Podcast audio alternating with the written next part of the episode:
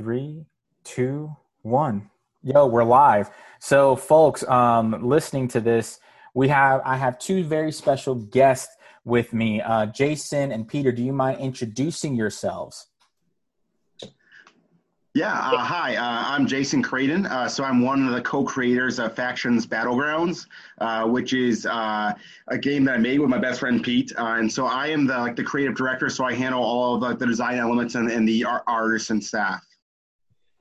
And I'm Pete Ferry. I'm a co-creator, as Jason mentioned. Um, Jason's the real talent behind the project. he's the art director. He puts together um, the the beautiful fantasy world that that you get to see on on social media that you'll hopefully get to see on your on your gaming table someday. Um, I'm the guy who kind of annoys him all the time about we need to change this unit's health by one, or we need to change this unit's gold cost by one, like it's the most urgent thing in the world. Uh, but yeah, I'm the game designer uh, behind it. Uh, but we both have our our hand in uh, pretty much everything that goes on with the game. Mm-hmm. Well, it's funny when you when I was introduced to you all, it's you know the the energy and the vibe that you all gave me was like, you know, every great. I mean, look at Apple. You look at all these companies that had a creator. Like they were both creative minds, but one mm-hmm. was very left brain and one was right side brain. You know, like mm-hmm. the mechanical and we had the artistic, and and I, I see that in both of you. Like you and especially when talking about some of the stuff that you that we've all talked about not to be shady with the audience because they can't obviously see us but you know we've just talked about games we've talked about different mechanics of your game specifically and, and what's going on i mean i have pictures here on my phone of like the the different material so for the audience out there who may or may not be aware of factions battlegrounds could you give a little bit of an intro to it for us yeah, sure. So, uh, Factions Battlegrounds is a uh, it's a, a tabletop uh, combat game where you utilize uh, different kinds of uh, fighting based tactics, where you're playing the role of a general commanding uh, an army of about twelve units, and your opponent is as well. So, it's a head to head kind of skirmish combat game. Each card represents a unit and uh, each unit has various different abilities. Uh, that some can cast spells, uh, many can do different things on the battlefield, uh, and your goal is to eliminate your opponent's units. Mm-hmm. And you play to a certain score. You have to balance some resources that are on the board. Um, the the way that we have the battlefield set up is that it's it's built custom every time, which we can get into a little later. Um, but basically, it's a, it's a quick uh, skirmish game built, built in a fantasy world uh, that kind of pits your your st- strategies against your opponents. Now, from because it's it's kind of skirmish based, and again, this is where my mind naturally goes because as gamers, we you know we kind of have to plug and play where we can. I have felt that just from previewing your game, um, I have felt that you can actually plug and play it into like a role playing game, right? Like you could role play as the general that you are you know, playing as in this game. And that could base like if you go into combat as the general of the army uh, of your unit, you can, you know, use your system for combat and then go into a tabletop or a role playing system for everything else. Like I feel like you could easily just from the way you said it, you can have fun by either just keeping it a you know uh, a straight up uh, skirmish type game, or you can incorporate into other role playing games. Like, did you all intentionally do that, or did was it just like this is cool that it popped up like that? Because I feel like the way y'all did it, like y'all were maybe a little sneaky and you snuck yeah. some of them in there, man. yeah, here, Jay, I'll I'll I'll I'll let you um, kind of elaborate on that a lot more because I think you'd have a, a, lot to to say on that. But I'll, I, will mm-hmm. kind of give you just a quick background on how the game kind of originated Please and that do. might kind of explain a little bit as to, to how it kind of ended up that way. We actually found a bunch of sketches that we did that Jason did oh, in, in fifth grade mm-hmm. that were literally, I mean, it was, you know, we were heavily influenced by Magic the Gathering. That was our life yes. or yes. from about fifth through high school, fifth grade through high school. And uh, so we, we tried to make our own just version that had all these oh. fantasy mm-hmm. monsters and stuff like that. Um, and it, it, was nonsensical to be honest, because we found it as adults about about 25 years yeah. later. Jason kept everything because he's he's a little bit of a hoarder, which is great. it worked out in this case. Um, so we actually wanted to build a fantasy world. That's our that's our end goal. Mhm. That will include a lot of characters, a lot of backstory, a lot of lore, like your role playing, like a, your typical role playing game does. But the engine to do that, uh, to bring that into our our world, was through this card game. So we're actually Mhm. starting off as a card game, um, and hoping to build it into intellectual property into a, an actual fantasy based world heavy with characters heavy with different nations and storylines and all kinds of Absolutely. You're creating your own mythos, essentially. yeah You're creating your own world. exactly that- exactly I mean, obviously, it'll have all the IP rights and everything like that because that, uh, you know, that's what we do now in 2020. Is like, Yep. you know, it's it's almost like if you have a good idea, you you you immediately try to you know solidify that idea, and that makes sense though. That would make sense that it kind of is exactly like you all said because I played Magic as well, and uh, I have to say I was either red black. I'm just gonna say I was probably I was that I was Rakdos all the way, man That's Um, awesome. but it you know magic the gathering kind of did that through all of their cards and everything like that you had like i mean probably except for maybe the alpha set or the beta set it wasn't they were just publishing cards Mhm. um, just to publish them but now there's such a rich history that it's merged with other ips throughout you know wizards of the coast Mhm. so it's it's pretty interesting that um, I think that's actually what y'all are doing is a pretty sweet, um, pretty sweet way to approach it. But something that's been kind, you know, you guys have said that you're, you know, you're best friends. So you've known each other for how long now? Oh, since since first grade. So so uh, yeah, it's been uh, A so at least time. A, a couple of decades. Yes, absolutely. So That's what, legit. tw- what 20, 20, 25 years? Oh, Yeah. that's legit. trying to date ourselves um, we're in our mid 30s so Yeah, yeah. No, no worries, no worries, no shame. Like it, it it's it's pretty cool that you've had a friendship for that long and you've been able now like another form of expression of your friendship is like going Mhm. into business with one another. So like, you know, how long have you been like let's say operating as a as an entity as like a business together? I'll let Pete take that one. Yeah, I think we've been well. I kind of approached uh, Jason and a, and a couple of our other friends who, same thing. You know, we've known them since first grade, essentially, with this kind of idea, and uh, Jason was all for it because we Mhm. we kind of found a, a niche Yep. um, with our game and and Jason, I'll let you speak to this, but we also found kind of a, a big uh, need in in within gaming culture, I guess you could say Mm. Mhm. um, that we were both we were both really excited about a, a direction we could take with our game and develop our world, uh, kind of to fill that that void that that um, that Jason I think will explain is in gaming, uh, and so we just kind of started off just kind of throwing together some ideas and kind of basing some stuff off of our fifth grade Mhm. artwork. There's a lot of those Easter eggs in the game uh, that that they're based off of the fifth grade stuff, and then uh, um, Jason took it to a different level with kind of building cultures within each of the factions, Mhm. and uh, it it took off. And we realized the gaming community is so awesome because unlike a lot of other industries where there's competition, they want to see you succeed Yeah. and so the level of 100%. support that we got was just was was just amazing because because gamers want to see new products and new games and and Yep. explore new worlds and so um it, it kind of just took off and now we're extremely dedicated to making it happen When you all succeed, we succeed because we get a new game. exactly Mhm. exactly No, absolutely. And kind of going like what Peter was saying, because I ideally like, okay, Peter approached me, you know, it's like four years ago now, or three, you know, uh, three and a half years ago at this point about the idea of creating this game. Like, oh yeah, be be fun. The idea of two best friends doing this thing, like this once in a lifetime type of thing, and at least we create a memory. But then as we kind of looked at the gaming landscape, we're like, you know, well, we have the opportunity to be able to fill like a need and, and a void, like, and that's currently in uh, the gaming industry. And so our our main focus then was to be able to incorporate uh, like a cultural representation that you normally don't see. So Mhm. just cul- cultural representation, but also like the mythology of those cultures.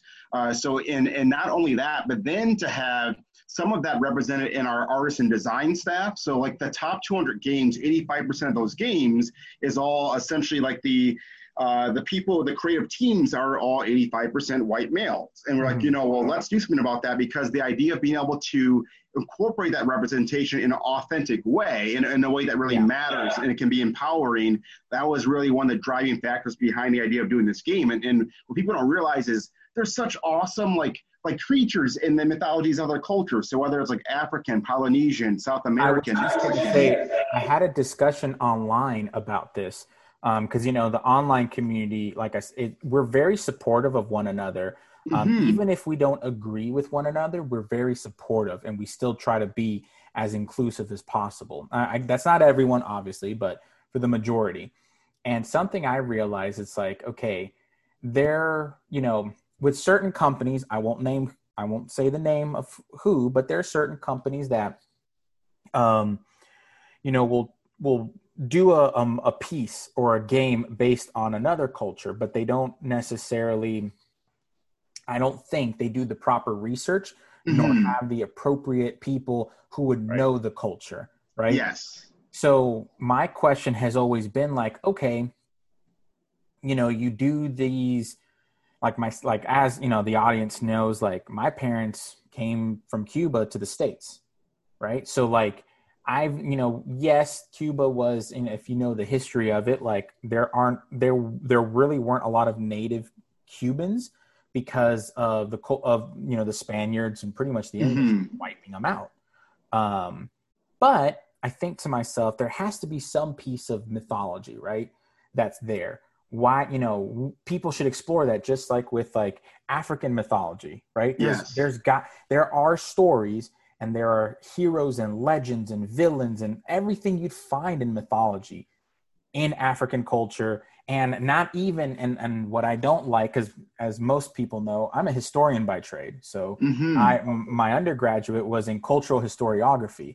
So I can't just say, well, African culture and one big. It would be wrong of anyone to say that Yeah. because yes. you'd have to go so granular to say one family might have a different interpretation. They live in they might live in the same small town, village, whatever you want to call it, but they may have a different interpretation of said god or hero or whatever because of perspectives and everything. I mean, that may or may not be it, but we have to be open to it. Just like you know, there are again, there's just so many different cultures out there. So what y'all are doing is fantastic because you, you know you're actually doing what other some of these big companies preach their or say that they're doing, but you Mhm. really Yeah. Yeah. And I, not you know get that a was kind of- that soapbox, but that's that's kind of my my my I, I see some of that and I'm like, what? and that was that's what was really eye opening to to me as a as a white male who's been into gaming is you you don't realize the I guess the the hold that white or Eurocentric culture has on even even mythologies that are represented within our game. It's almost like a, a hold on the human imagination that yeah, matriculates down to to the tabletop gaming world. And so yeah, you know, without kind of realizing that, and, and then when you kind of learn about more of these, and and uh, I watched the artists like just develop some of these different monsters that I haven't necessarily heard about before, or that I've, we've researched together and found would be a, a nice fit for our game. It's really Mhm. just, a, I think, an eye-opening and amazing opportunity Mhm. for people who like this style of mythological game in general to to Yeah. kind of learn a little bit more about about the world. to, Yeah. for lack of a term. Yeah. and and as you said, I think also we have because you know we have to also understand that, and and I th- and not only understand, but we should we should try to be empathetic as human beings. Is that okay? Perhaps one person who wrote a mythology right in the beginning of let's say they create a fantasy game or fantasy setting and they wrote a mythology. They weren't learned enough in order to add you know they just added what they learned. Because Sure. that's really what it is. It's it's what they learned.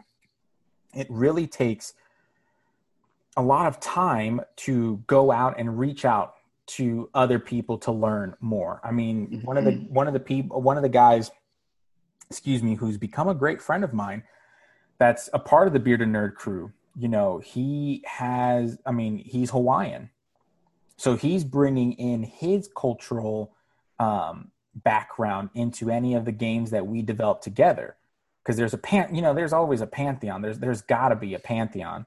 Um, when and when, when when referring to anyone, you have to think of that.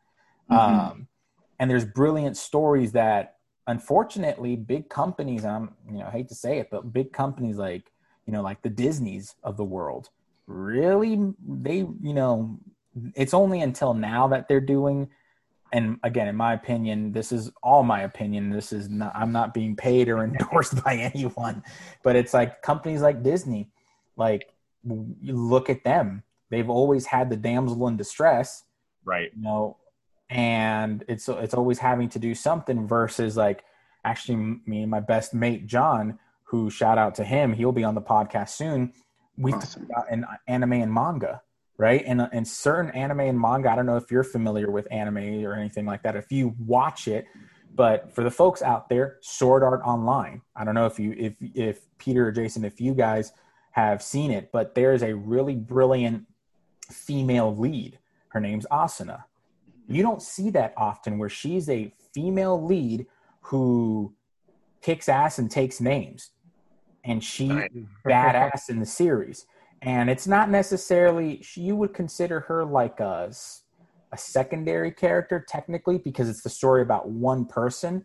But really she her character is morphed to become equal.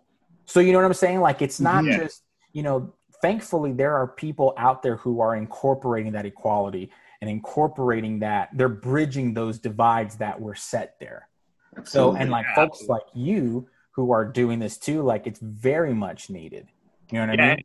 It's really interesting, and you know, it's it's really interesting to me because Jason said something that was really extremely poignant to me early on in the, this process. He said, "I wish there was a game like this when I was a kid." And I was thinking, "What do you mean?" Well, there's like magic. We we're playing that all the time, having a great time, but um, it really just kind of spoke to me a lot about some of that level, those levels of rep- representation and different things, even yeah. within games that I again don't, don't, realize 100. percent You know, so I get you.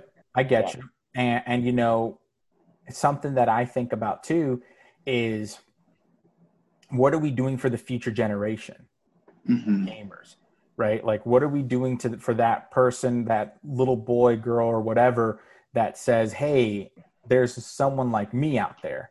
Right? Like, I think about that. I think about like, okay, is there going to be like you know, a, a kid who comes from my same background, you know, being Cuban and whatnot, and thinking like, oh, cool, like this guy did something. Like, because I grew up like, you know, I, I kind of had the same, a lot of the same circumstances that a lot of refugees and immigrants come from. Same textbook stuff, man. Like, I mean, I'm the first one to go to college. My brother and I are the first to go to college in the family. I'm the first one to to seek a mat, you know, to go to upper levels of academy um, mm-hmm. past that. So, you know, I love how you guys are doing that for the younger generation of gamers. Um, and and one thing that I do want to ask that's kind of related to this, but you know, you know, Jason, when you said that you wish you had a game like this uh, growing up, like what games were you playing besides Magic? Was it like any tabletop games or was it just strictly like card game strategic type games? So I, I, w- I would play I would play other like card games too, but we actually Peter and I both were super into like fantasy style games. So we'd play even like uh, like Castlevania. We played this one game called Heroes of Might and Magic on the computer too as well. So we were still in that genre. Yeah. Uh, but again, like going back to the idea, like yeah, it'd be really cool to have a different type of representation because for the most part, all of that was medieval Europe. Yeah. In, in regards to representation and the idea of because we've had people approach us who are younger in high school, even my students, because I'm, I'm a high school art teacher, who oh, really cool. like the idea of seeing themselves in the artwork. And we have people who really enjoyed seeing the South American uh, aspects and also the Mexican aspects in regards to mythology we incorporated because they knew that. They, yeah. they knew that from their families. And so this is the first time they've seen this in a fantasy game. And I think to me, that stuff is super important. I absolutely agree, man. I absolutely agree because you think about it and it's it's it's not that we at least in my interpretation it's not that i want a i want to trash the medieval european western european. It's not mm-hmm. that. It's that i want the globe. I'm a selfish person when it comes to this. I want a game and that's why like i think content creators like you and i like us as a group like we have to be the ones to instigate the you know i want to create a um, a world where it is inspired by pacific island culture and lore and that's yes. you know from a d&d but also from a um, just from a fantasy world building perspective it you know if you don't incorporate those other things like you're losing a lot of content you're losing a lot of value because there's so many more things mm-hmm. like mm-hmm. dude like imagine i mean hell imagine and don't get me wrong like i love the fantasy settings but they can also be inspired by certain things and that's mm-hmm. the difference is like and, and i don't know how y'all feel about this but like for myself from my background i don't want to exclude anyone i want to include worlds and cultures and mythologies that are from other areas of life because one i can learn from it but two how cool would it be to play you know like and again from a d&d perspective like a barbarian who comes from this type of you know background yes. like how badass would that be or like you know going back to you know kind of giving a shout out to charles uh, my boy like you know imagine going into a rage but performing the haka, like performing yeah. that traditional war dance where you're going in and you're and guess what? Now you're going to cause intimidation because that's you know that is what it was meant for. So those type of things, I feel like as a gaming community, we're so hungry for. Yes, and and and just to be clear too, we we do we do incorporate some of those traditional or I shouldn't say traditional, but some of what you're used to as far as the European uh, mythologies and that sort of thing too. Our our goal is that our game is is driven by um, some of the cultures you don't see as often and that sort of thing. And so there is that piece in there for the traditional, again, quote unquote, tabletop player who's used to, you know, the D and D monster manual style mm-hmm. monsters and the Tolkien yeah. lore, also enjoy this game. And then we're bringing people from different backgrounds to the table together to have a like interest in gaming and and suddenly that opens the bridge yeah. for just a lot more um, you know just betterment of of society in our opinion because people are are mm-hmm. talking and relating mm. over a common thing and and and and that's kind of our end goal ultimate end goal mm. with this game anyway so and i and i like how you bring that up because i don't i would say 95% of gamers enjoy the they enjoy the Tolkien universe because that's what we had, right? And mm-hmm. we had that. I enjoy. I'm a huge Tolkien fan. That doesn't mean that you know I take what I want from it and go. Like that's pretty much what, what I do.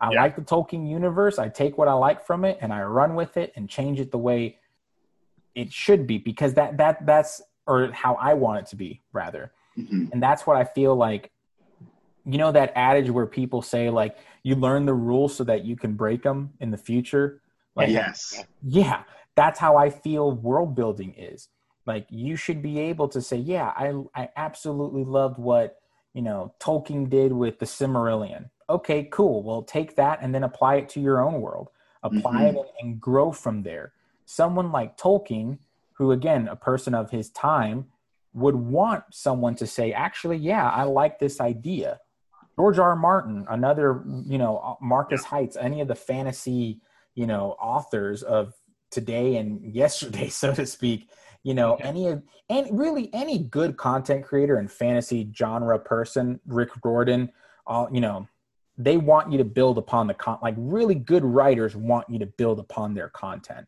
Yes. That's what it is. And I feel like building upon content is also including all those other cultures. And I mentioned Rick Riordan just because like he wrote, I mean, if you've seen the Percy Jackson, if you've read the Percy Jackson series, it's a mm-hmm. good interpretation. You know, he took he did hundreds upon thousands of hours of research for all the not even Greek mythology, but like Egyptian mythology and all like he was spot on. I have to I give him credit for that. Like I know it sounds silly, but I give that I give them credit for actually paying homage to the the culture and the mythology of that culture. Absolutely.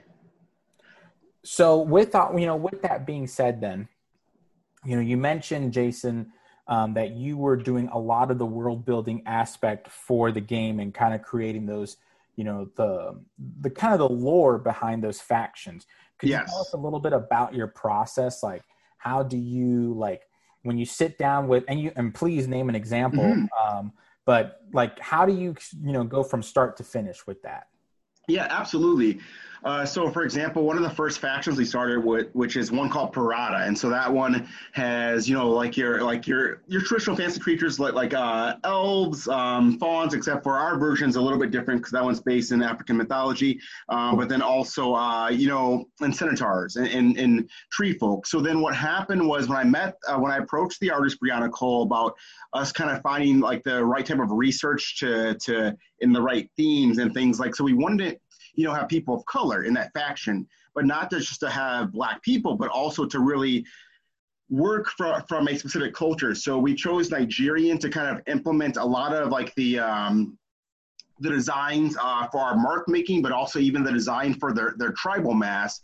because when we were doing the research i told brianna i was like oh have you ever seen you've seen a black elf but have you ever seen a black elf wearing an African mask? And I said, just Google it. Just just Google until you can find anything. She couldn't find anything, and I was like, well, then let's do that.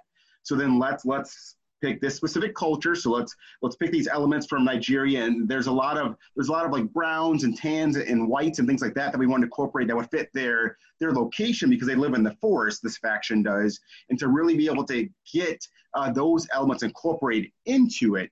Uh, and, and so that was really the driving force behind that. So both obviously we did, did a lot of Google research for both Brianna and I went to, to museums to take photographs and kind of work from that too as well and then compare notes for what we really actually want to incorporate in that faction. That's where a lot of it comes from. So even just we were saying, you know, let let's let's incorporate like decorative ivory and things like that too into some of their weapons, which you normally wouldn't see uh, for for a faction that incorporates elves and traditional fantasy uh, lore. So that's really where a lot of that comes from, being able to uh, show and, and represent something that you normally don't see and celebrate it in that way. Because I love elves, I love Yeah. centaurs, but then incorporate the kind of feel that we want to have with it.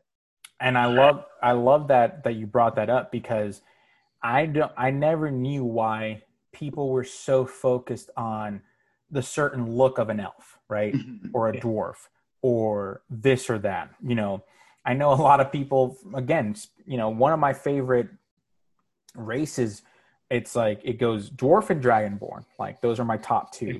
yes. And why did people, you know, why are people stuck on the whole Scottish dwarf? Like Mhm. right. why why is that well just because that's what we grew up with so then people don't you know kind of go beyond that comfort not to any of their fault i've done it before because i just had to pull something out the hat. Hmm but i started thinking to myself because actually one of my players uh, he's bulgarian.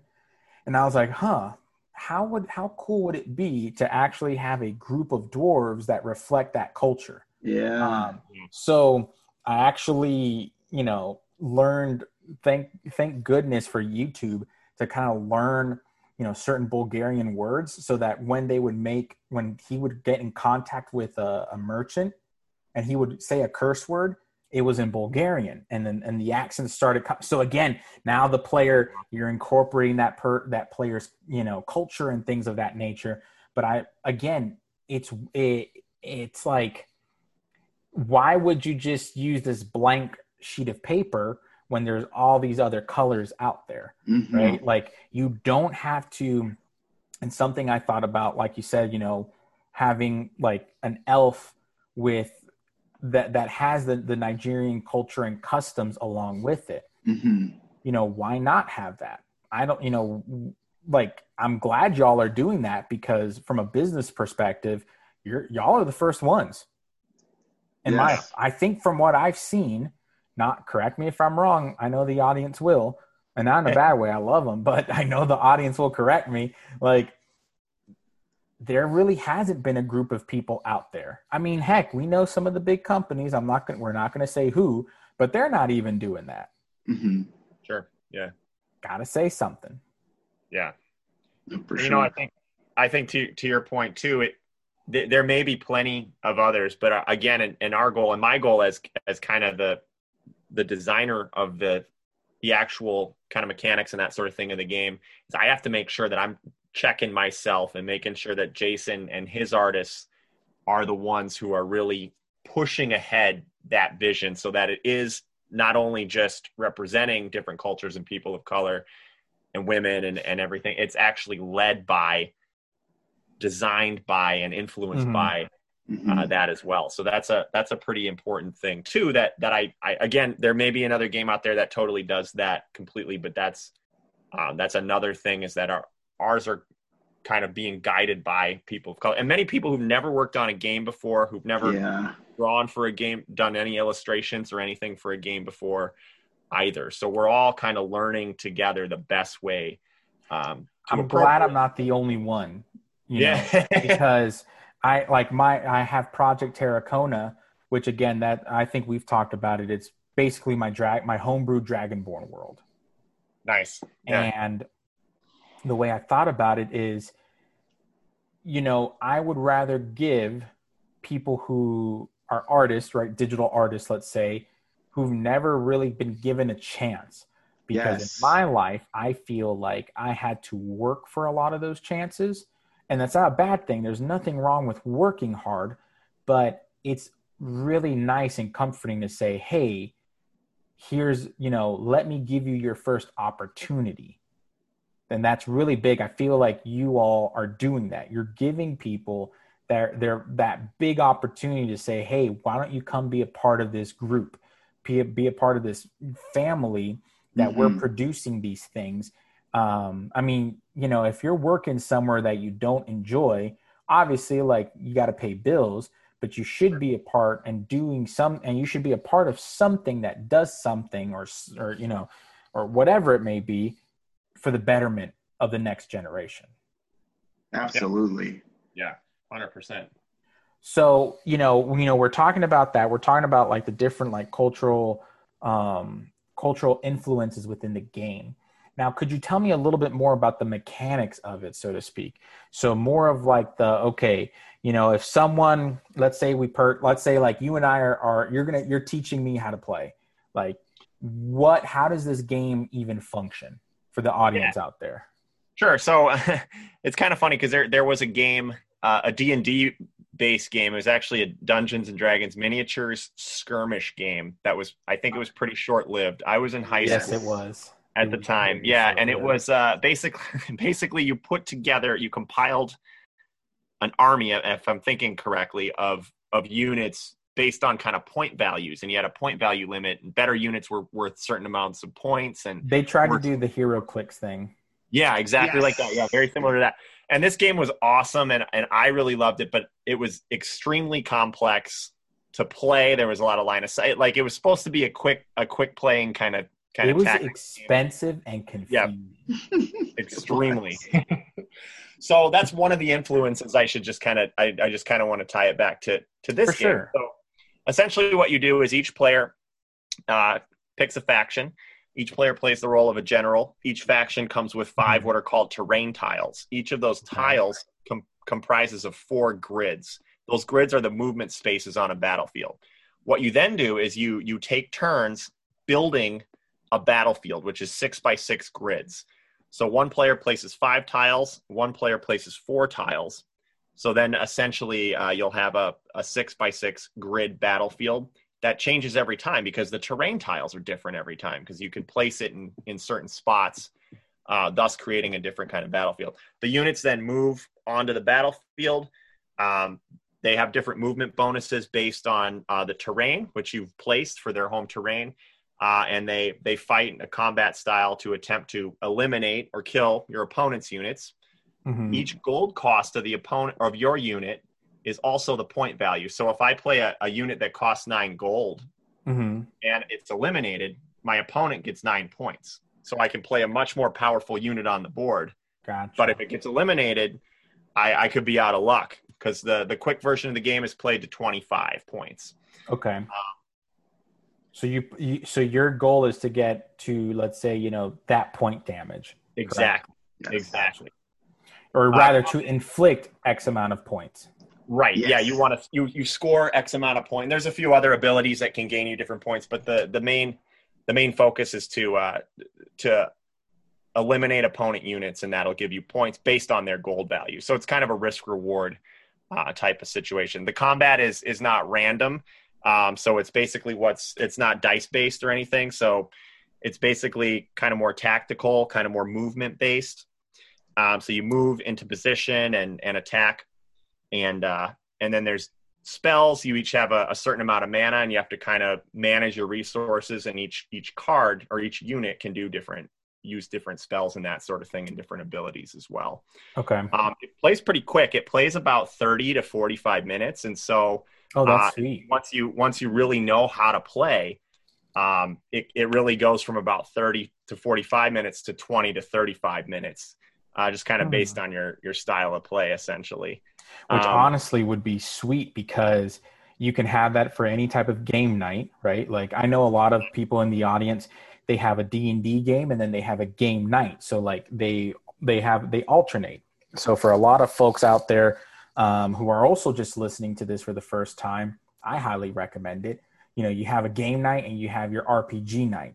You know, separate nights. You do, you know, and you get to explore different games. Yeah. And this game for you know, let's say let's you know, twenty five to forty five minutes. That's great. That's you can get a couple of rounds in and have some fun. But like I stated earlier, I want to. I, I would probably be the guy to incorporate this type of this mechanic as my combat mechanic when dealing like for the for the campaign, right? Like so taking the characters from your game, using them as the player characters, maybe for like a you know uh, a one shot or a module, whatever it may be, and using your style of combat for the actual combat.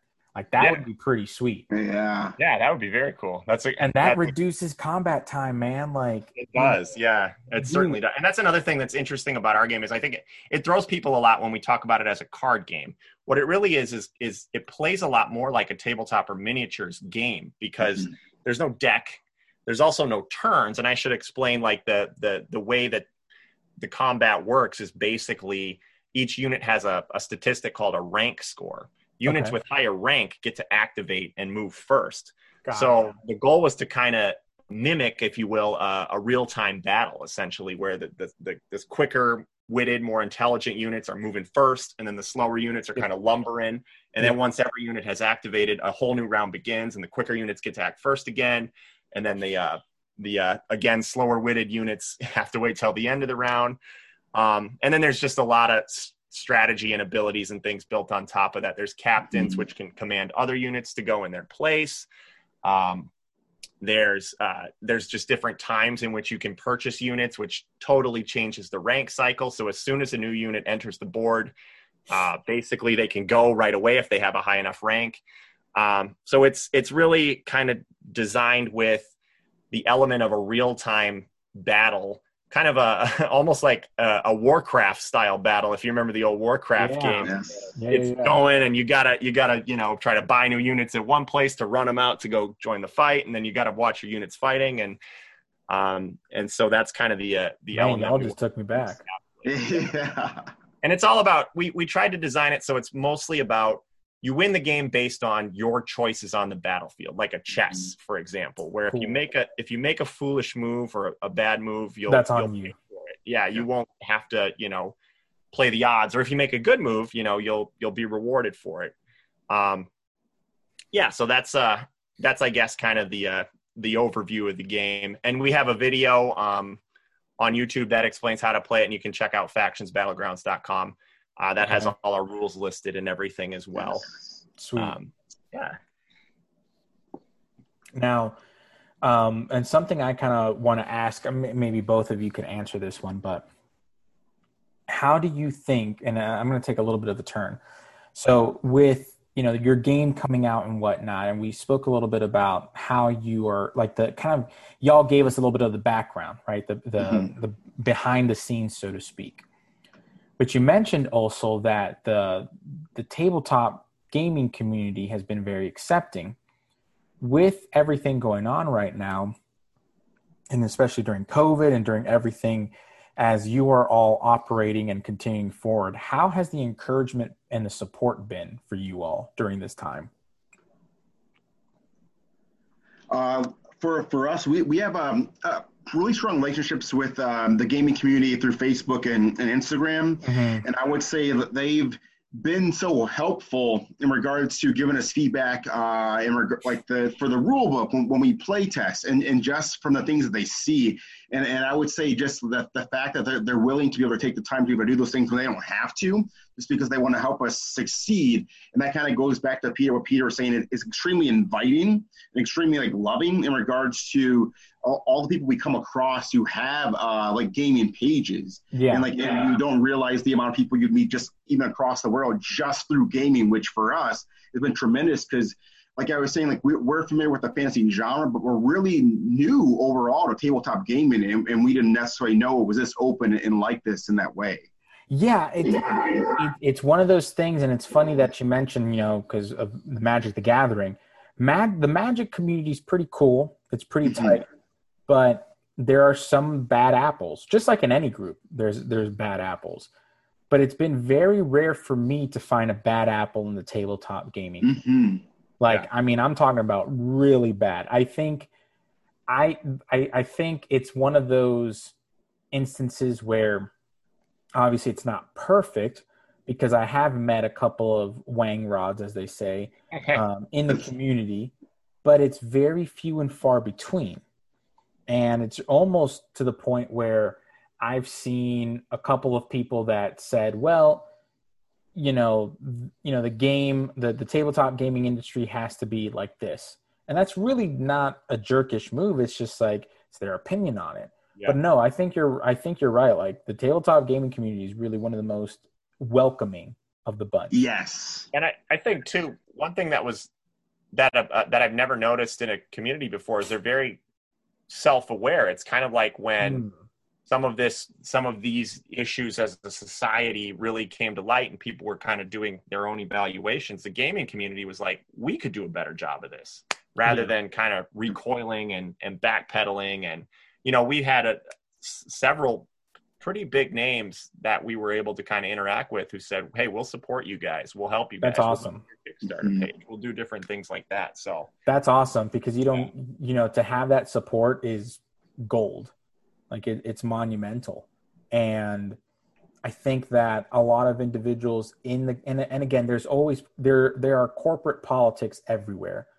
You know, for the audience out there, you know if you you know there doesn't matter what country it's from or it's in corporate politics are corporate politics. It's just it is what it mm-hmm. and navigating that is extremely hard. I'm not defending anyone. I'm just stating from my own personal experience there are certain things that you can and can't say because of fear of losing your job or losing whatever you know and i, I again not I'm not justifying or condoning or condemning. What I'm saying is that it's when you when you have big names like y'all have, that's a huge win. It's not just the fact that they endorsed it; it's the fact that they're saying, "I'm willing to stake my name on right. this thing." Yes. Like, I mean, I, you know, I, I, from what I know about y'all and from, um, from what you're doing, like damn, I'm ready to play. Like, like, and, and, you know, and actually going into that segue, how would one, so do y'all have a, y'all have a Kickstarter, correct? Or you all have one going on recently? Uh, not yet. We're, okay. we're planning on going in the fall. We, okay. That's what I thought. Much, okay. Yeah. We're just, we're cleaning up. We have our, everything set with core rules and everything like that. We're, we're basically just kind of cleaning up our components, making sure everything's uh, grammatically correct, sure. ready to go, yes. of course. Um, finishing up, finalizing some artwork, um, and then we're going to go, you know, hopefully in the fall to to Kickstarter uh, and get that get that game in, into the hands of everybody who wants to play it. and we're really excited about it too. Yeah, for sure. So, and I think also like with Kickstarter, you have a really good means of you know what I love about Kickstarter, and I think why it works so well in the gaming community is because and I'd love to get y'all's opinion on this. I think it's because of the fact that we are so inclusive and we want you to succeed. We're going to do what we can monetarily to do that, to make you succeed. Because more games in the system means it, you know, more games for us to play. I don't know what y'all think about that from your observation, but I'm pr- that's again that's just my opinion. No, I, I, agree. The one thing Peter and I've talked about that when, when we uh, speak to gamers and also kind of when we interact with like the gaming pages that, that have supported us, you know, all the way throughout, just like just the variety of games that people play and the amount of games people have. And, and people want to have this awesome variety of games in which to engage in. It's just because it's it's the community that's behind it too, as well, just like the mm-hmm. community that it builds.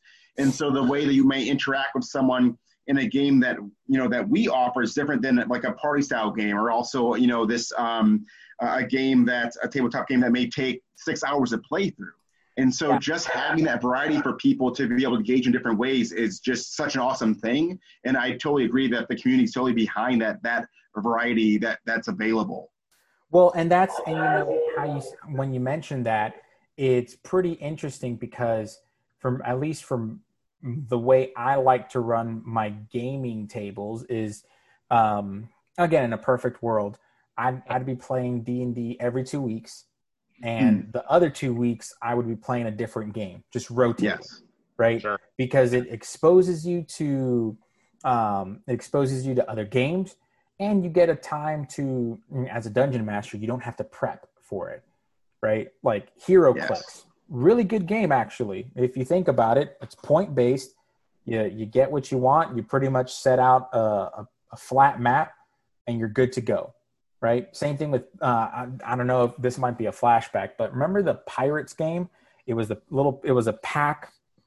Looked like a booster pack. Oh yeah. I yeah. It, I think Wizards of the Coast had it, and it was the it was plastic. You would build pirate ships from this little plastic. Like you would pop it off and all this stuff. Um, let me see. I, will send. I, well, the audience may not know um, by the name of it. It'll be kind of a guess, a guessing game for them. But I can share. I, remember you. that. I, I, yeah. I don't yeah. think I ever played it, but I saw it around. Yeah. Yeah, it was a, it was like a pirates trading card game essentially. Like it was you. Co- well, in that sense, you collected. Um, essentially you collected different packs.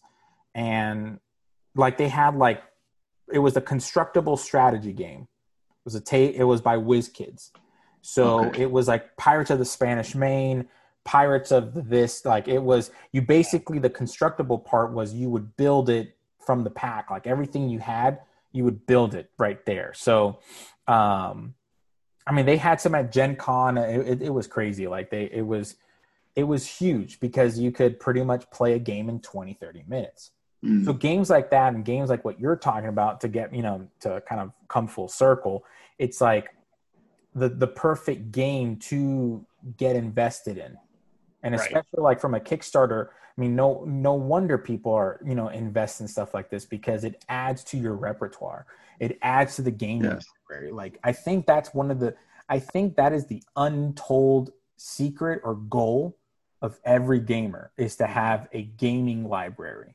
Like yes. however big or small, but it's to have a gaming library where you can say, you know, hey, I'm, you know, I don't know, like in in my in my as I can use myself as an example.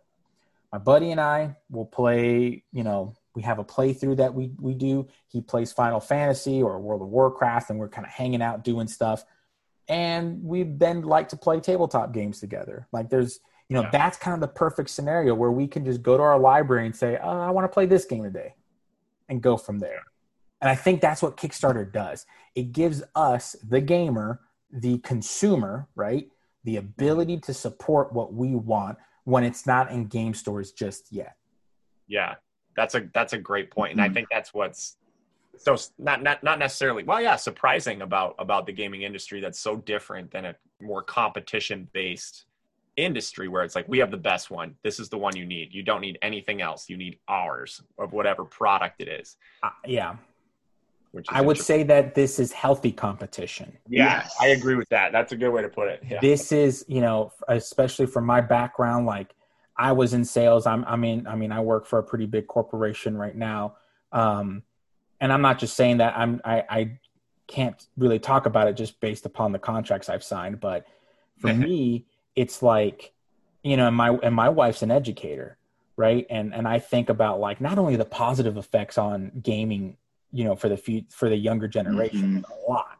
There is a lot, and and you know we'll probably talk to talk about that later on, but you know from a business perspective, there's nothing wrong with healthy competition, nothing wrong with it, but healthy competition doesn't mean, you know, it doesn't mean being the only skyscraper Right. right? It doesn't mean being the tallest skyscraper and everyone else has to suffer. What it means is helping one another out and not being, you know, there's, you can shake hands and say, you know what, good job. You deserve that. You deserve that success.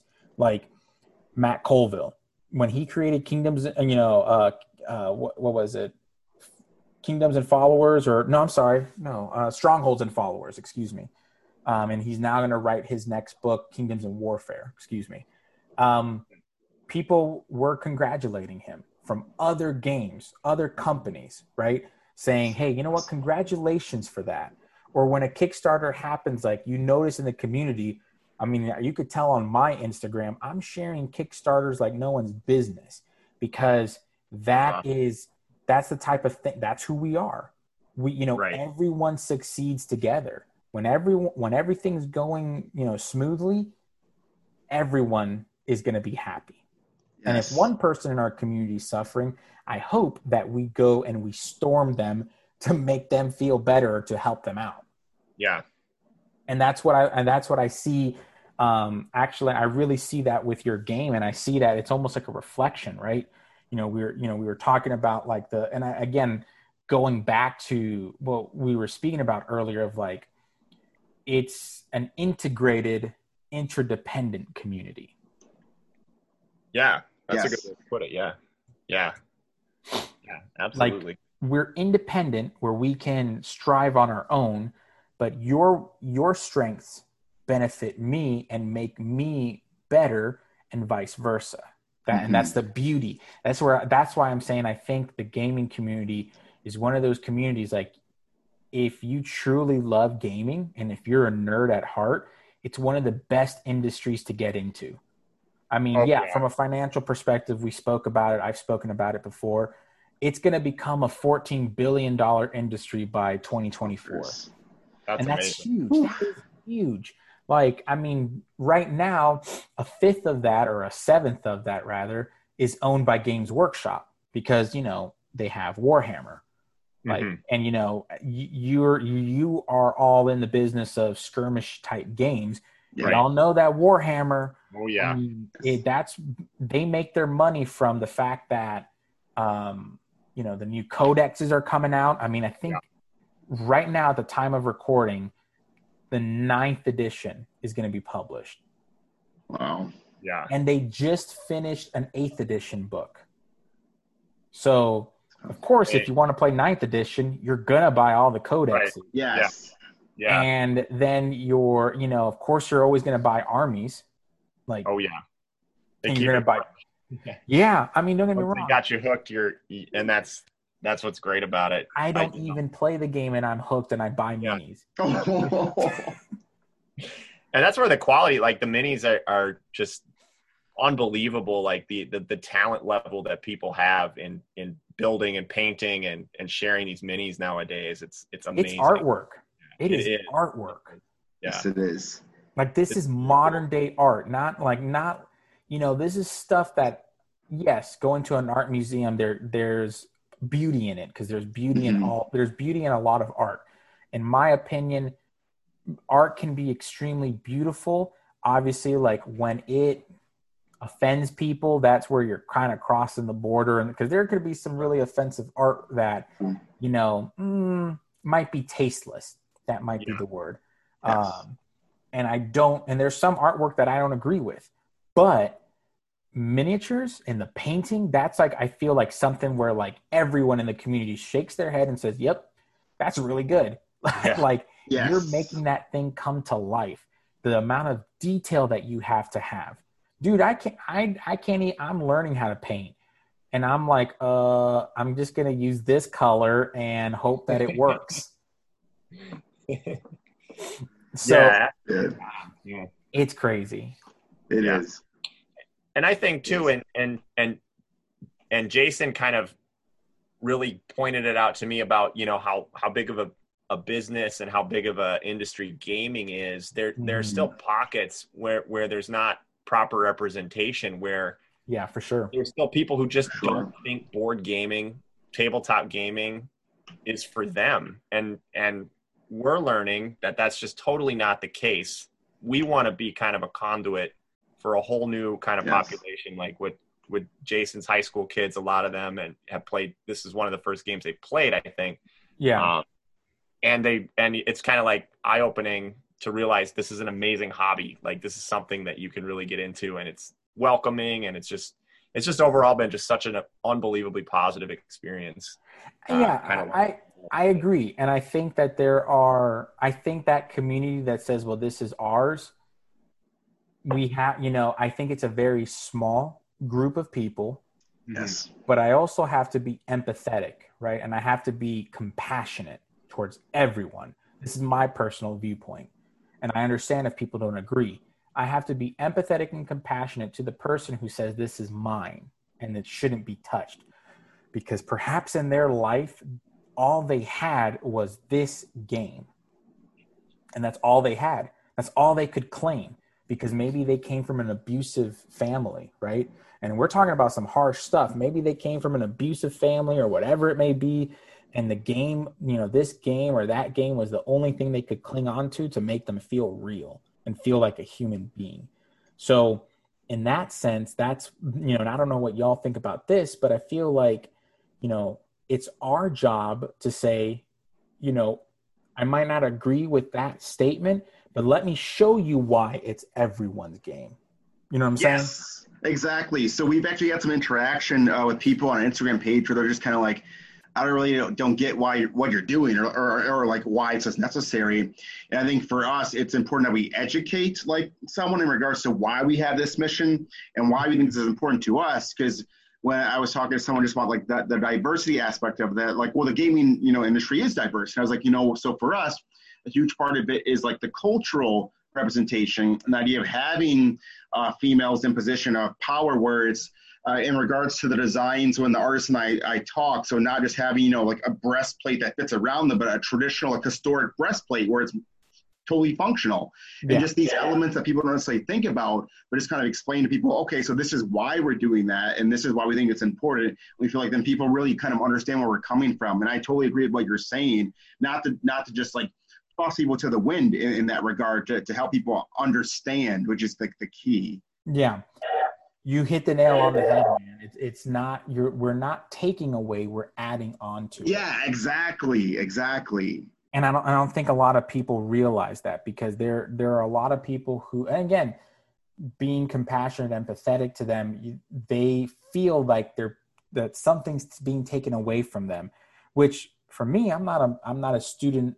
I'm I am not a psychologist by trade. I'm a historian, but because of that, I've noticed patterns of when someone feels like they're take of like you're taking that away from them or something away from them, you become very defensive. Mm-hmm. I mean, heck, dude, I'm not gonna lie. I'm like that when someone tries to take a French fry from me. I, like I get defensive over that because yeah. I'm a I, I'm a man of food culture, and you know, like it, that's just what it is. So, you know, with yeah. that being said, it's interesting because I I'm go you know I've gone through your I've been going through um, your Instagram and looking at the artwork, which, by the way, that's some really good artwork. I have to thank you very much. Like, I don't know how long it takes you all to to you know, and again, kind of from a you know, you're more than welcome to share it. I'd love to know how it takes you from like, okay, you said you have an, a point of inspiration, mm-hmm. and how do you go from there? Like, how do you create? And actually, I'm not going to be creepy, but I am on May 22nd, you on your Instagram, you have this really cool picture of um, the the Anubites, and you have this like it. They're dual wielding like a spear, and it almost looks like a battle axe or something. Um, yes, it's awesome. Like, how do you go from inspiration, that little seed of inspiration, to something this badass? Absolutely. Well, I'll kind of just talk about that part. So Peter wanted to incorporate like Anubites too as well. Mm-hmm. And then so mm-hmm. when, when I was approaching the artist in regards to the design, I was like, you know, let's not do something that, that's uh, strictly Egyptian, which is what you typically see. I was yeah. saying just because in regards to the way Doomsday their structure is set up, it's a little more uh, tailored towards like lawlessness and outlaws and things like that. And I was like, you know, yeah. let's let's have like this Mad Max style incorporated into it, where it feels like it's a post-apocalypse in regards to this faction, just where, where the overall feel is just much different, and to incorporate that type of element into it too as well, where it's not just a strict strictly like cultural feel like the other factions, but it, it's more of just like this completely different environment than what the other factions have, and that's where that design came from, where you have like this almost like this cult of people around whom are worshiping him, where you mm. still have a little bit of uh, kind of like a new like feel, but it's the aesthetic is completely different because we're incorporating like this Mad Max feel to it, where it's like this desert wasteland. So you're taking from you're you're almost putting you're putting your own spin um, on traditional, not well, maybe not traditional, but from historic mythology. Yes. yes. Putting your own spin and I love that. Actually, it does look like something out of Mad Max. Like yes, that, yes. that looks like honestly, it looks like a god that someone would worship in a Mad Max setting. Mm-hmm. And, and, like and a, yeah. Oh. And what we did, what Jay and I worked, Jason and I worked hard on doing as well as establishing not not only the cult, well, yeah, the culture and just like the feel of every faction before we dove even into the mechanics so that hmm. we had a clear understanding. The mechanics on that card will replicate what what the artwork does and and it'll replicate the culture the whole doomsand faction for example is a lot like that and you really can feel the differences not only within just the mechanics and the strategy like you can with, with most every game with different factions but you can feel the cultural differences and the different ideologies and the different yes. law and order structures behind so each it's a holistic approach yeah that's our mm. that's our uh that's our how we try to approach every faction mm-hmm. and uh, and i think i got a jason's done just a phenomenal job of of guiding the artists into making that kind of come to life well that's sweet because you know having a holistic approach to your game to the point where the actual creatures and you know characters that you can play work well work so well together that it's reflective in the mechanics the artwork mm. all that good stuff.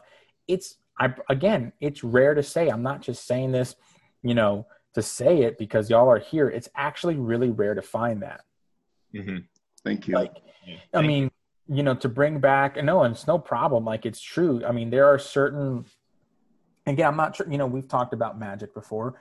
You know the theros deck. That was one deck that i you know, a lot of people right now they're seeing the mythology or whatever of Theros like in the books, and I'm like, okay, it was a deck in like 2013 or you know, it was a set in 2012, yes. 13, 14 around that time. Um, I think it was really like 13, if I'm not mistaken, and it was about the Greek and Roman gods, quote unquote. I mean, it, you know, they did yeah. they did what they could but it was very it was very as as my world of warcraft friends would say it's very vanilla. Sure. Like it it really didn't go into the to you know it it it was maybe perhaps inspired by it yeah. but it did the mechanics didn't seem reflective of it. It almost mm-hmm. seemed and some games do this. Some games and i'm not picking on magic um, i think it's you know it just is what it is I think some games games what they do is that they take, you know, they keep their mechanics and then they overlay it with a culture world whatever that they want. Yeah. And call it, oh, it's in this setting. Right. Versus, right. you know, being true to your mechanics, but building a, uh, a mechanic set or system that can plug and play into, into any culture. So if you want to create um, you know, let's go specific, right? If you want to create a um, a gaming world or a module, you know, for the D and D folks out there, a module that's set in, you know, sh- you know, a shogunate era within Japan, that or the Edo period, that you that if you are playing as an Edo period samurai, you would gain the benefits of that Edo period samurai. Mm-hmm. Right? You know, versus yes. oh, now you're playing you're you're we're just gonna have this over encompassing, you know, historic Japan, quote unquote, um, you know, setting. And it's just gonna be general and it's gonna be blah. Like that's not really fun. And you're honestly not you're not taking the stuff that you should take because right you know depending on the era of japan that you're talking and again we're just using this as, a, as an example mm-hmm. samurai the samurai class was an extremely powerful class it isn't until the modernization of japan when they adopted gunpowder that oh and and they outlawed um you know the use and the bearing of a katana it didn't mean that it wiped out the culture no now you're having a cultural war so how strong is that samurai I want a game that does that. I want a game that shows that, right? And that's what I feel like we're missing. We have a lot of that blanket versus what y'all are doing. Y'all are incorporating that to the point where, like, if y'all were to ever create, I don't know, I'm trying to think of what y'all haven't created just yet. um, no offense or anything to anyone in the audience, but heck, I mean, let's say you want to do a like a Rome, right? You want to create a setting of Roman generals and, or even even better, you know, let's go to the Pacific Islands and let's go because everyone thinks, oh, it's New Zealand or Hawaii. No, there's other ones out there like mm-hmm. Tonga, like there are like there are the different there are other ones and like the Tonga and the and, and and New Zealand have their own hakas. They have their own traditional war dances. Like it'd be cool to see how that mechanic, right, you know, inspires others and intimidates their foes that'd be pretty dope. Yes, absolutely. Like yeah. imagine, imagine playing a bard, like from a D and D perspective, who's who is you know from Samoa or a Samoan type background. Yes, and when he when he you know performs his haka or her haka or, what or the haka in general, it's going to inspire the whole party before combat, and it's going to intimidate the part the the the enemy where they'll get a disadvantage on attacks. Like that's the type of mechanics that I think would do well. I don't know what y'all's opinion on that is, but based upon our conversation, that's how I feel y'all are going in that direction. Absolutely. Yeah. Hey, can I speak to that just for a little yeah, bit? Obviously, you because Peter, of course, did the, the game mechanics, so he obviously he knows all of that. But the cool thing about it, just in regards to my side and the art part too, is when Peter designed some of these mechanics – to fit not only the terrain tiles that are created for the game, but also the the different like strategies the factions have based upon their mm-hmm. terrain, also their ideologies. So, say for example, even in per, in Parada, which is that the faction that uses they well they're from the four. So Peter designed a faction where they're able to so they use a lot of range because of mm-hmm. course obviously they can shoot from afar and use the the trees to help them. But Peter create create a mechanic where a unit can uh, shoot uh, from range and then attack with a melee attack, which the other oh, factions oh, cool. don't do as much. And so, uh, kind of going back to the Roman idea, Zion, which is a faction that plays really well together and can protect each other with um, a phalanx ability where they almost use oh, shields oh, to create like a wall. And so, it's so awesome to be able then to take Peter's mechanics and to reflect that in the illustrations and also the ideologies mm-hmm. uh, and cultures of those factions. But Pete, take it away with that too. No, you that's exactly kind of like our goal as a team in, in what we were doing, and the key is that you don't want to be disingenuous all of a sudden to your own creation by all of a sudden just trying to totally balance for lack of a better word and the game is really balanced by saying okay all these factions can do not only do they have options for ranged attacks they have options for spells they have options for different kinds of melee attacks you want to still be really true to the world that you make yeah. while still balancing those power levels of every different kind of ability and that sort of thing to make well, the game still very very very balanced but also each faction sticking true to the to that to that culture and how they'd fight jason and i were we were even brainstorming about potentially without giving too much away a different type of faction that's totally based on hunting and animals and following herd animals around. And no, it's like, I, I, th- I think back to the battlefield. I think you should so, give it away. And if we're recording or not, that's going to be a different question. so basically, just tell me after we. No, I'm just kidding. No, I'm not. I'm not to do that mean. Um, no, what? And you know, I was thinking about this while you were saying that. you what you're doing in the game, in my opinion, if anyone has ever had this experience, when you go to the game store, you're talking to your friends, your players, you're talking whatever, right? You're taking your break, you're having your snacks, drinking your your your Mountain Dew or your or your monsters, whatever. Um, it would be your your poison of choice. I don't care. Yes. Um, yeah, baby. that's right. Uh, monsters all the way for me, man. Um, yeah, that, that's on that. 100%. Um, for some reason, my players call them sips. I don't know if your players do, but it's oh, no, it's I've not heard that. So apparently, it's like we were, making, people. we were making fun of like 4chan. So oh, a lot okay, of people yeah. on 4chan are like, "Oh, get your sips, bro," and it's like a monster can. And I was like, "Oh my gosh!"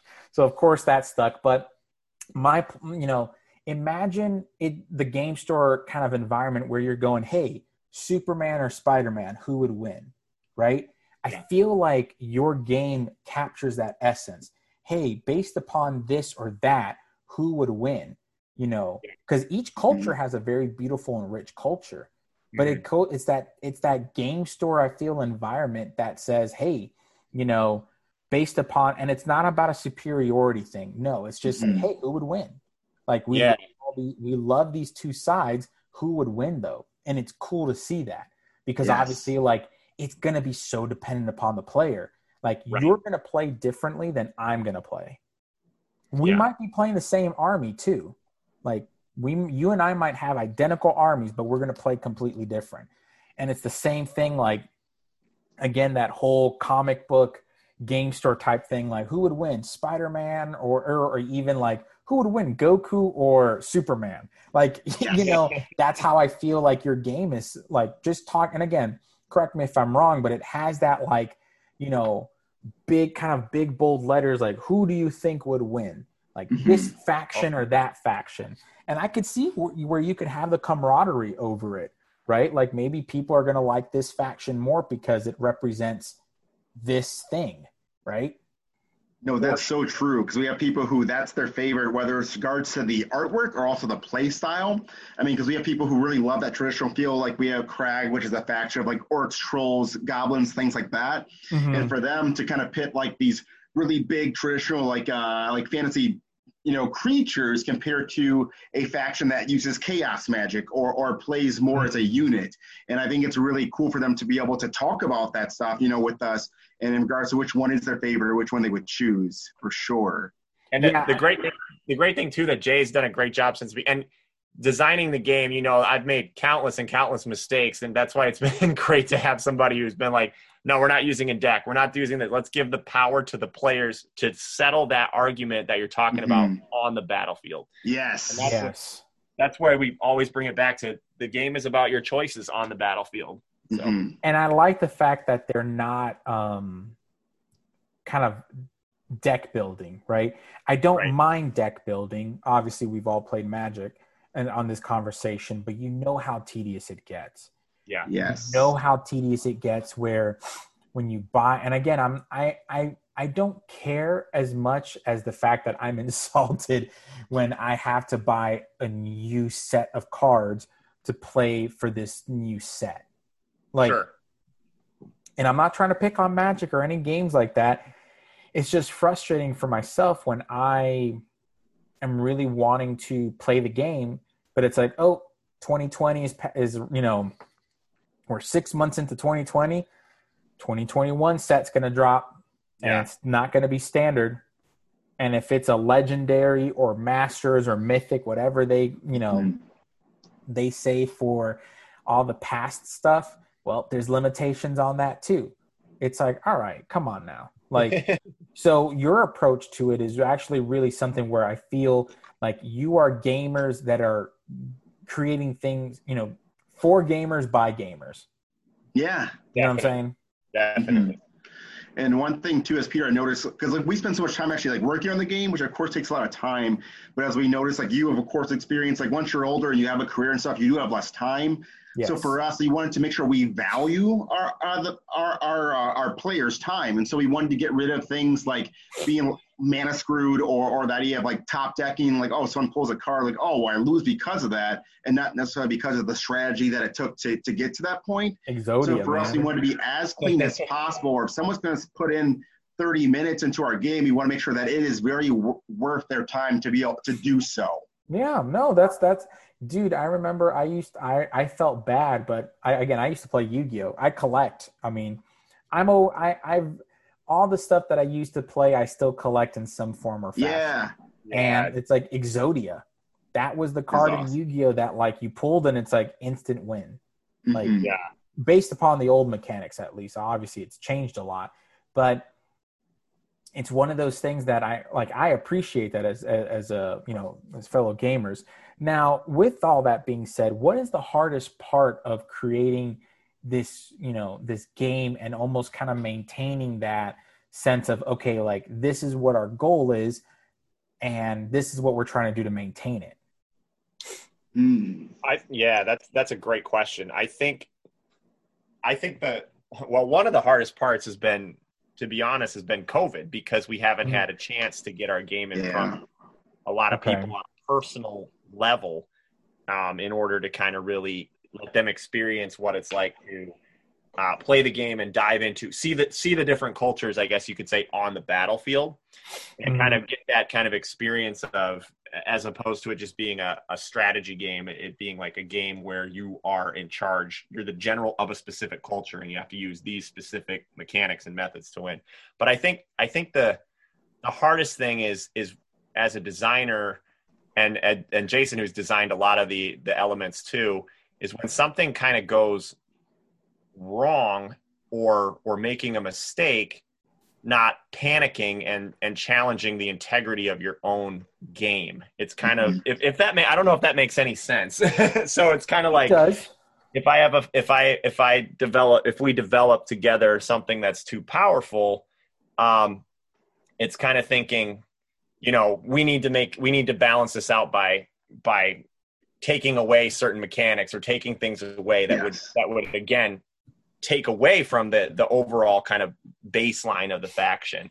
And so i think the challenge has been um really balancing out the the very different mechanics uh, and and kind of constantly doing that tap dance of making sure that that everything is statistically solid enough that it comes down to the player choice. Because because like. Jason said we really want to avoid it being um, quote unquote luck of the draw or, or Mhm. I just play this and I win um, and and that's a lot harder that's a lot harder said than done is is For kind sure. of what I, what Yes. I'm yeah And I'd like to add to that. Oh, sorry, Pete. I don't know why I said that but yeah Oh, So I- yeah. you So, probably have a different thought on it too Jason Yeah, so so for me as well, I would say one of the hardest things uh, that over the course of the years we've been working on is, is realizing it's not our game. Like it's the game we're Mhm. making for people to play. And and so part part that goes along with that is we we've actually we've designed it and redesigned it so many times and that understand that we have to be able to break the design. We have to realize that things aren't sacred and we have to be willing to change it if it's not clear. So even if we do like something, that doesn't matter if it's not clear for the people who are going to play it and it's not enjoyable for the people who are going to play it. So understanding that we need to make as many tweaks and changes that's necessary. And if that means we have to again break it, so push it until we realize it's broken and then bring it back so it's enjoyable for people. That's what it that's what it takes. and so kind of understanding that aspect of it too. you're the it, it was heavier originally, and now and now it's not nearly as heavy as it was two years ago. yeah crazy because that and that's the first y'all are the first ones to say that really like that in my opinion or from my memory rather where i hear a lot of people say well this is the you know i design a game that i want to play hmm but you never people don't ever talk about yeah it's a game i want to play but it's a game that i'm making for others as well Yeah. Yes. like that's a you critical have to consider that and we made Mhm. you know we we've gone down that road you know a few times and had to pull ourselves back and and we finally have something that that most people our target audience again really enjoys and it took it it's not a straight line and any uh, this Yeah. is require every designer in the world knows that but Yeah. it's it's still not even it's not even like a steady staircase you can go up some stairs down some stairs around the backyard yes. well you're never going to please any everyone right Like, that's that's just what it is Yeah. And you know what you might do is you might make a lot of people happy, but you may not please everyone. Mhm. and I'd rather make a- you know I'd, I'd rather make a lot of people happy than please everyone. And Yes. if you know if you can make yourself happy because you're creating something great, and if the people that are enjoying playing the game, you know, it's kind of like being a dungeon master or a game master. When your players are having fun, you've done the right thing. Yes, exactly. Yeah. That and and that's um and you know speaking about COVID and whatnot. So with COVID, have y'all been able to play test as much as you want between you know even friends and family, or has that kind of been put on a halt? Oh, go ahead, Um, Pete. Even though Yeah, we, I've we've been able to a little bit with friends and family, which is which has been good. Um, my wife, it's it's been it's been great because my wife is not a gamer at all whatsoever, and so she's been kind of almost an ideal target for this game to For watch sure. curve on this game. I mean, she hasn't played anything other than like catchphrase or anything like that, so Yeah. kind of watching how how she's learned and adapted to a lot of the game and and picking up how quickly she she's picked up the rule book and picked up different abilities and different things like that um, has been helpful and then also i've had the opportunity to play with some people who played a lot more games and and also been able to do that and it's getting a little bit more and more but but we also have a, a major social responsibility because our our target audience um, is, is sadly often some of the people who are most vulnerable to COVID. So Yeah.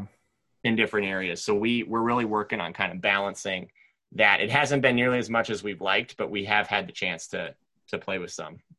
That's for awesome. sure. Yeah. And I didn't start playing until recently. Actually, I played with a couple people yesterday, a multiplayer game, which was super exciting for me to be able to try out the new design. Um, but just so kind of what I learned too, because we we worked for again for about two months, just kind of redesigning the game based upon the feedback we've gotten, and it was interesting because near the end, I was like, oh man, I'm really exhausted and kind of tired of this, and like this isn't as fun as it once was. And I was thinking, yeah, it's because I'm not playing it with anyone. It's actually a game that's designed to be played. Yeah. Yeah. We're just kind of reminding ourselves too, like this is there. There's a really fun aspect of this, and, it, and it's nice to ho- you know be able to do that. Hopefully more now. Now that you know things are opening up a little bit more, we can find the best structures to play with people too. Uh, but Well, it's how's kind the, of a reminder of the how's the fun part. game stores in your community? Are they open right now, or all the game stores and whatnot? Uh, in my community, yes, and there's just a limited amount of people who can actually enter into the store, uh, but they are still open. Yeah, That's same reasonable. here. You have to. Uh, there's there's a few that aren't open for. Um, you have to reserve a room and and obviously you know wear a mask, which is great and everything, and then you have to kind of reserve your your space. But they're opening a little bit more and more. That's not a bad gig either. If you could reserve a space and you can play games there, I mean, it's not you know for the community out there. If you're needing, which again, I'm all about being prudent, but and being responsible. But there's nothing wrong wrong with like trying to you know get some social life back into your life. Like we're Mhm. humans are social creatures. Like even if you're an introvert, you desire like we are made and built to be sociable, Absolutely. even if it's for an hour a, a, a week. And we Right. were we were lucky too. Like in our our old format, before like Jason said, we we spent a lot of this time just switching up the template. We got a lot of good tests in beforehand, and so a lot of the, those results were like, if you if if you made this game easier to understand by switching things like switching where where different stats are on the card and stuff, um, that will be make make a world of difference. And so Yeah. we we basically were like, oh man, it's going to be a lot of work, but we had the opportunity. We took advantage of the opportunity I think, to actually do the boring, annoying stuff during COVID to to make the game better. So Yeah, taking not taking the opportunities out of the you know it's kind of it's it's basically it's adapting and overcoming your situation. mhm. yeah, Absolutely. And and one last and one of the last questions I want to ask. So, you know, we've talked about inspiration. We talked about kind of like, you know, the difference of you know, in- you know, getting something from kind of like the internal of what you want and how you're taking it from your environment. What is one? of- What are one of the things that you, as a as you know, content creators, as artists, designers, and all that stuff what would you recommend for the audience members out there who are building their own homebrew world, right?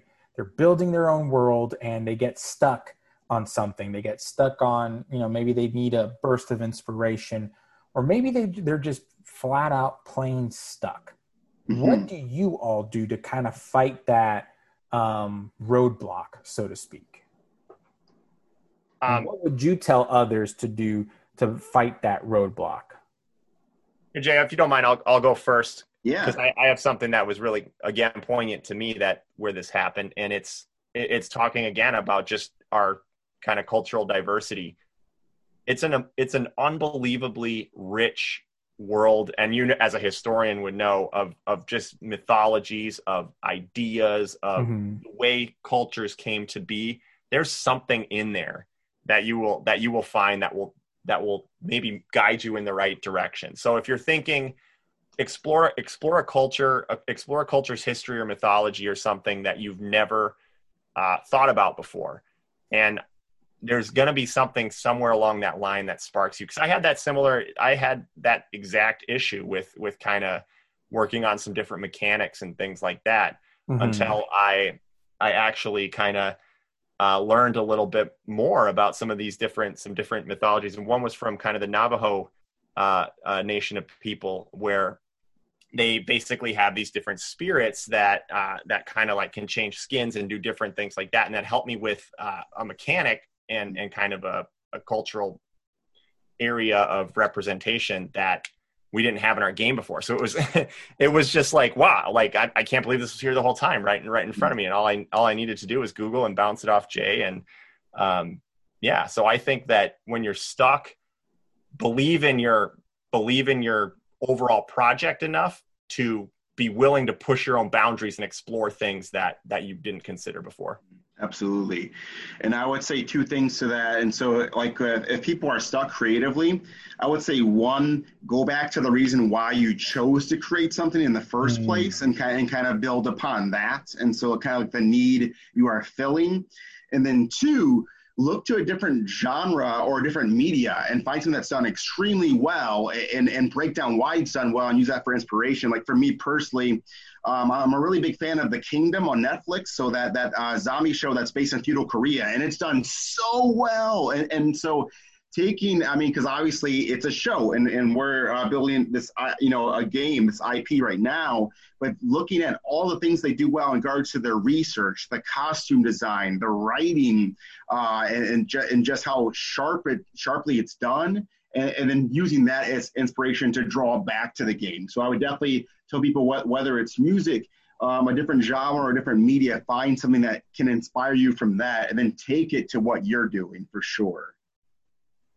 Okay, I like that. I like that answer a lot because, you know, I think all of us as creators at some point in time, we hit a dry spot.